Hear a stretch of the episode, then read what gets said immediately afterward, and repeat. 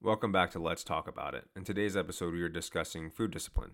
Many people in America have a weird relationship with food, and a majority of the people are overweight. So, let's talk about it.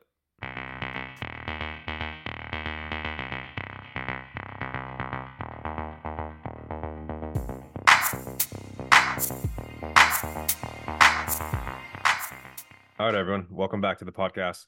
Again, we are here. It's me and Austin, and we are excited to be doing this podcast. Again, the goal is 52 episodes for 52 weeks, and this is episode five of this year. So let's get after it. Austin, how have you been? I've been so great. I am packing right now for a trip to Spain. It's my uncle's 50th birthday, and so he invited a bunch of his close friends from all over the world to come celebrate in Spain. So I have a week off of rotations, and I'm gonna go celebrate a little bit. It's gonna be How long's the- awesome. how long's the flight? If you leave from the East Coast, it's eight hours. Our flight's from Dallas, so it's nine. Hmm, okay. Pretty easy. Dallas to Madrid. Yeah, I need to get over there for sure. I want to go to Portugal and I want to go to Spain and all that stuff. So, got to make it happen. You already have a tour guide. uh, I don't This know if I guy right here. I'm just kidding. All right, so we're gonna get into the topic. This is another one of Austin's topics that he brought to the the idea of the drawing board when we were talking about doing these podcasts, and he labeled it as food discipline. And I want you to take it away because curious on your thoughts and why you wanted to talk about this. I wanted to talk about this because it seems to be a huge factor of contributing to some issues, some real issues we have in society, especially America being, I think, the most obese nation in the world, hmm or at least having, I don't know if we could award it such a prestigious title. Maybe we could say one of the largest nations in the world as far as obesity is concerned. And that all comes down to discipline with food and what you're eating, what you're putting in your body. And I feel like I can sympathize a little bit with the plight of somebody who doesn't really know much of what to do, what's good, what's bad, or maybe they don't know how.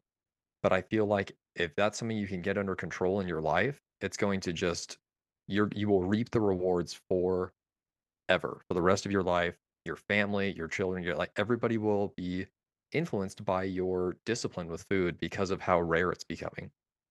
And I love that you wanted to talk about this, and you you basically said how rare it is and how it's going to kind of correlate to everything that you do in your life. And I say when you want to start controlling the right things in your life, and it, the first thing you need to do is control what you put in your mouth. And that's because of the performance. You know, I think the big thing that I've learned with controlling the food that I eat is I don't want to feel like crap, and I'm always looking for the best or the optimal food that's going to give me the best performance in the gym or to run or to walk or to do whatever. And I think we've gotten away from that in America, as you said, and we're more of like lack of self control and just kind of eating to feel good. And I think this is going to be a good topic to discuss. I agree, and I can get in kind of with my experience, I guess, learning a lot more and and developing this skill a lot more than it was before because I felt like I used to be pretty weak in this area. I uh, I grew up learning how to do hard things and I was active in sports and would work out occasionally and I would just, you know, had a very active lifestyle. And my parents never had an abundance of unhealthy foods or they, uh, you know, my, my mom made a lot of our dinners from scratch and we had a, a very well balanced diet. And it- I felt, I seems like the more I was on my own and the more I had to be really constrained by money, the more that I began to think of, okay, when, the, well, there is something tasty, some treat that I like, then I need to take advantage of the occasion because it's not always here. hmm And then also when everybody has vices, and uh, I think one of mine is I have a sweet tooth. And so I started to equate doing something difficult, you know, racking up wins in my life with time for a reward, time to smack that snooze button like it delivers morphine. No, but time to at least get a brownie or have a Dr. Pepper Right. or crawl into a huge bag of Chick fil A because I did something hard. Yeah, it's time to celebrate. I earned this. And, uh, you know, when you line up a bunch of hard things in your life, you start to have a lot of rewards that you're taking too. And it got to a point where I was the heaviest I think I'd ever been was about 200 pounds in December of 2020. And I mean, I still have a passport picture I took in January. It is striking the difference that I've made. But as I, uh, I actually started working out with Nate because I knew I wanted to make a change in my life, and then I did the 75 Hard program and the Live Hard program, and I did lose about 30 pounds from a sack of sadness that used to just sit around my waist, and totally changed my physique, but also learned so much about this food discipline. And there are a couple major things that I I learned that I want to talk about, but before that, Nate, any thoughts about, I don't know, maybe your experience up to this point, what it's been like? Yeah, so I'm someone I'm someone who kind of gains weight very fast. So I'm very strict with what I consume and I make sure that I don't have it in my house. And that's my self-control is not having it present. Because if it's there, I'm gonna be like, oh, let me just go in the cabinet, throw a couple peanuts or some chocolate chips in my mouth. So if it's not present, it's I can't even touch it. So I I, I stay away from it in the first place when I go to the grocery store. But I think the point that I was really trying to get to before I got to that was there was a point in my life where I was like, I'm gonna eat because I'm exercising and I'm gonna eat all the food because I can go exercise and burn all that. But again, I, I want to come back to the performance. If you're not tracking your food, if you're not eating the right food, you're not going to have the best performance.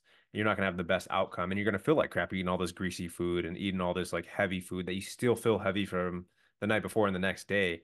And I think you need to balance that. And I think I think a lot of it is a lot of people are worried about straight abstinence versus actually restraint. And I was I'm reading a book right now by Ryan Holiday, and he talks about abstinence versus restraint. He says abstinence is the absolutely complete avoidance of everything, but restraint is self control. Yeah, go have that cookie if you're at a restaurant and there's one cookie, have that cookie.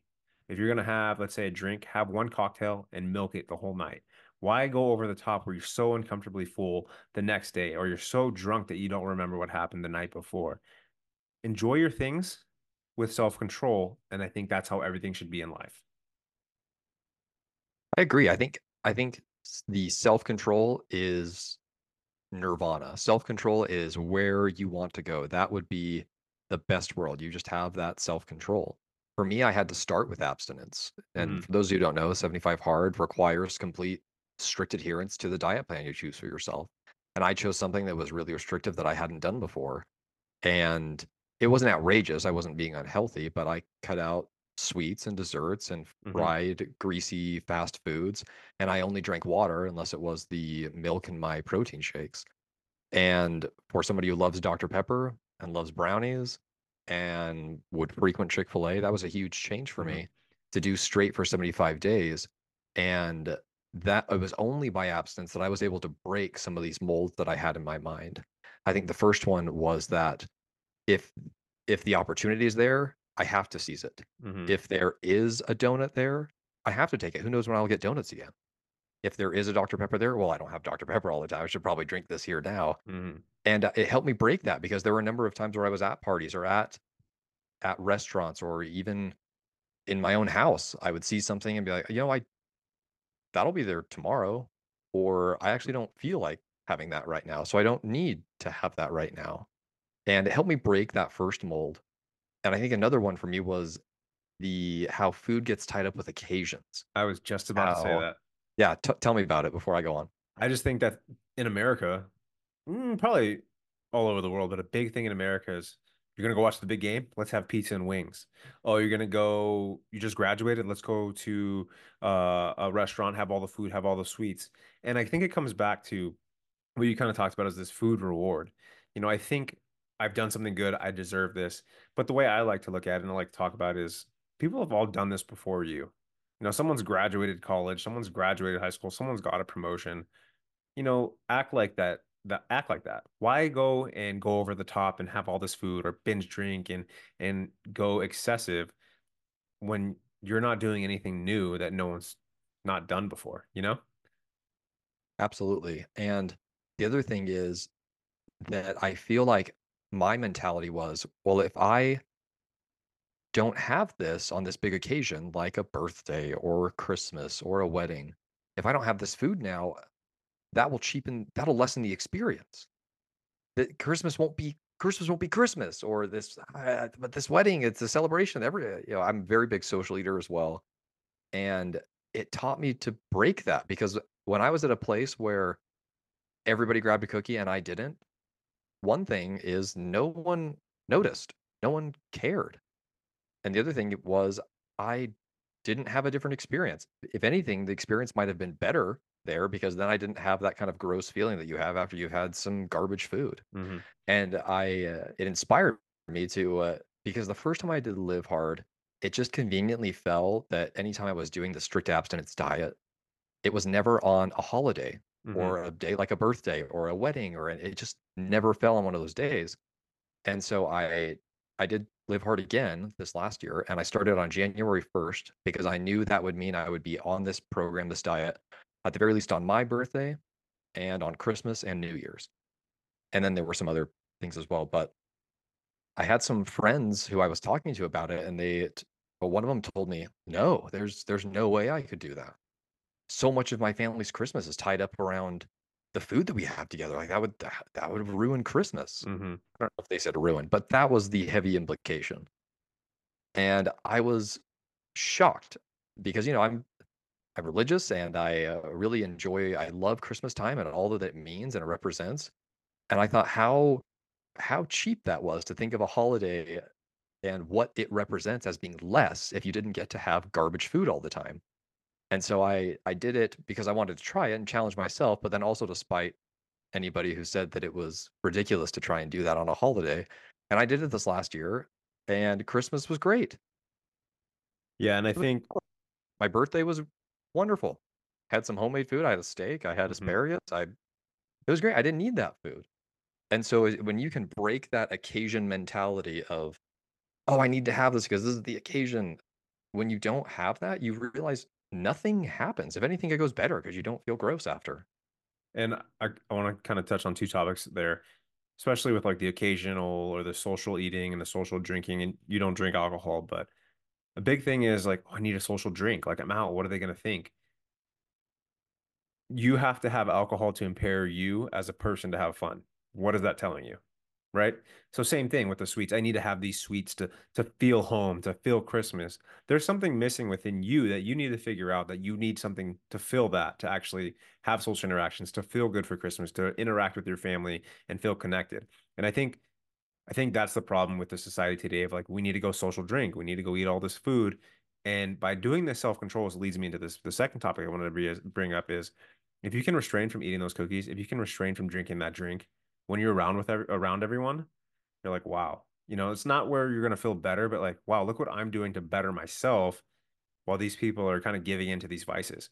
And I think we as humans, we we all have some type of vices, like you said, but why be controlled by them? Control those vices. Control the sweet tooth. Control you wanting to have another cocktail. Control, let's say you smoke weed. Control that I like to smoke a bowl once a night or every other night or whatever it is. Control that. And the way I look at it is I want my kids to see me that I'm in complete control of my life. And we know nothing's perfect in life, but why let them see that I have vices? Why let them see that things are controlling me? These outside things are controlling my life when I don't want outside things to control their life. And I think that's where this food discipline can correlate to other aspects of your life. I think that's a great way to think of it as I am less free. I have I have given up freedom to something as ridiculous as food that has no consciousness, soul, autonomy, anything. I've but I am enslaved to food. That that might be a way you need to view it, an extreme way to help you kind of wake up and realize, oh no, this is not good.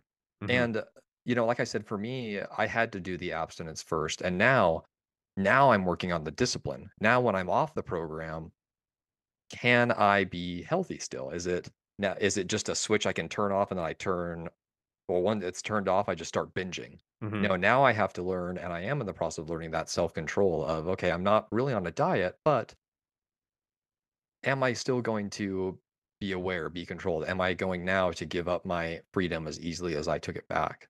Right. And it's something that I do even when I'm not like dieting or on 75 hard or the live hard program is I weigh my food every single day. And everyone's like, really? You weigh your food? It's just That's what I do. I'm controlling what I consume.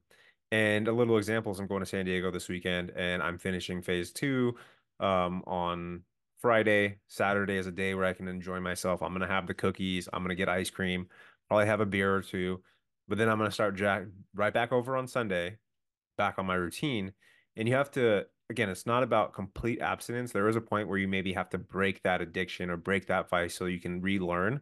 But once you're at a point where you were just saying right now is once you get to a point where you're like, okay, I can have a day and I'm not going to binge, I'm not going to fall off, and it's not going to hinder my performance at all. It's just one day. Right. And what I've come to learn too is when I wasn't, you know, now that I'm practicing more and learning more self-control, I realize there's not really a difference between one as as far as enjoyment goes and the initial high that you get having something that has such high fructose corn syrup in it. Between 1 and 5 cookies, there's no enjoyment difference. It there's a, actually a greater deficit because I feel worse after 5 cookies than I do after 1. hmm 1 Dr. Pepper versus 5, like, I'm gonna feel terrible after 5, and the taste isn't changing, it's not a building, mounting experience of unbridled ecstasy the more I have.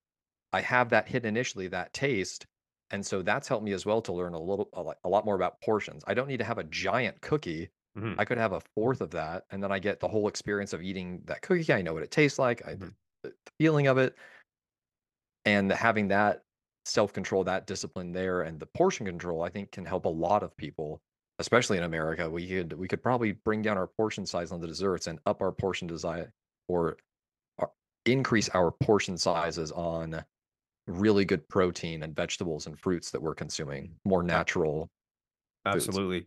To kind of touch on that diet, and we don't need to go into like certain diets or whatever, but I think the Mediterranean diet, where it's like heavy in protein and fish and a lot of veggies and fruits, is something that America really needs to take over. And you know, I'm I'm getting to a point where I'm going to be 35 in a few years, and I'm going to start shifting my exercises because one, I've accelerated accelerated my aging because of my neck and back, my accident.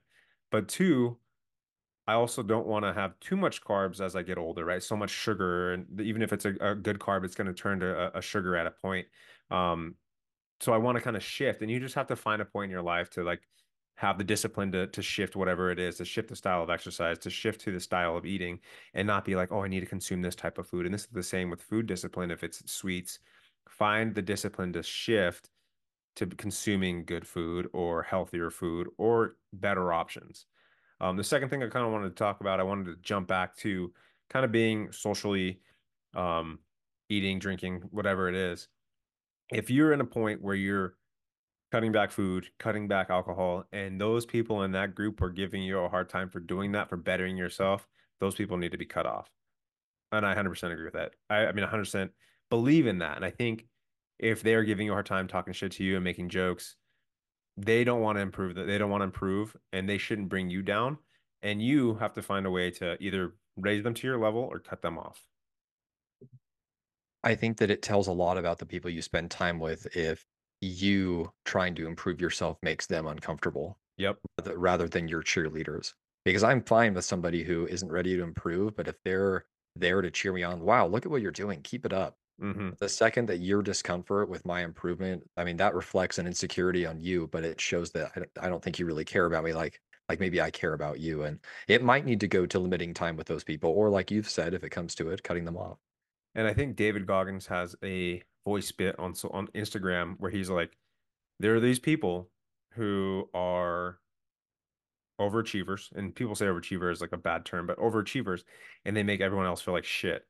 And we've all been there. You know, someone's doing more than us and we feel like shit. You don't want to attack them. It's like this is when you have the realization like what can I do to be better? If it's food, what can I do to make my life healthier? What can I do to be more more fit? What can I do to ad- advance my career? Because they're doing that. So what is it that I need to do to do that as well? But it's when you start to be like that person is an overachiever, they just want to showboat or they are oh, they think they're better than us, so they don't have to drink and eat. That's where you you as the person are having an issue. And you need to do some internal looking, some self-realization on what's going on with you in your life. And as a friend, if you're that person that they're giving hard time to again, I think you should talk to them or cut them off if it's something that's continuously happening. I agree. And I think that a huge part of what's wrapped up in in food discipline right now, or at least the way we consume food, is there's now an unbreakable link between food and mental health that a lot of people want to draw. I can't really speak to what that looks like and what that experience is like because I haven't had it. hmm I think that there are plenty of people who just overeat and to make themselves feel better, they just say they have a mental illness. And I do think there are people who have learned inappropriate coping mechanisms with stress that are food related. hmm And uh, I I don't want to be insensitive to people who really struggle. At the same time, you don't get a free ride. You have to do the same thing we all do if we want to look and feel better. And maybe that means different help for you. I, with my faculties, the support and love and friends that I have around me, I was able to do that really on my own. If you don't have that, maybe you need help. Maybe hmm you need to have a therapist that, and like I've suggested before, highly vet the help that you're seeking.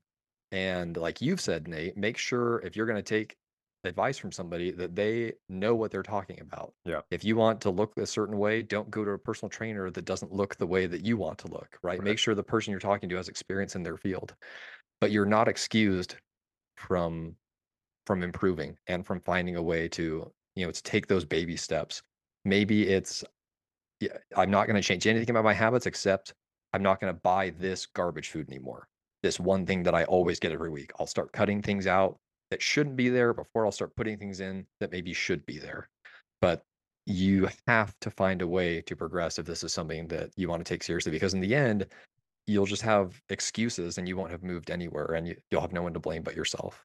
Right. And I think extreme ownership, Jocko's book, you need to be in control. You need to take the blame for things that are going on. And you can't blame other people or say, hey, that person's lucky. No one's lucky. Well, people do fall into luck. Sometimes opportunities and things do fall into people's hands, but a lot of people are doing work behind the scenes that you don't see.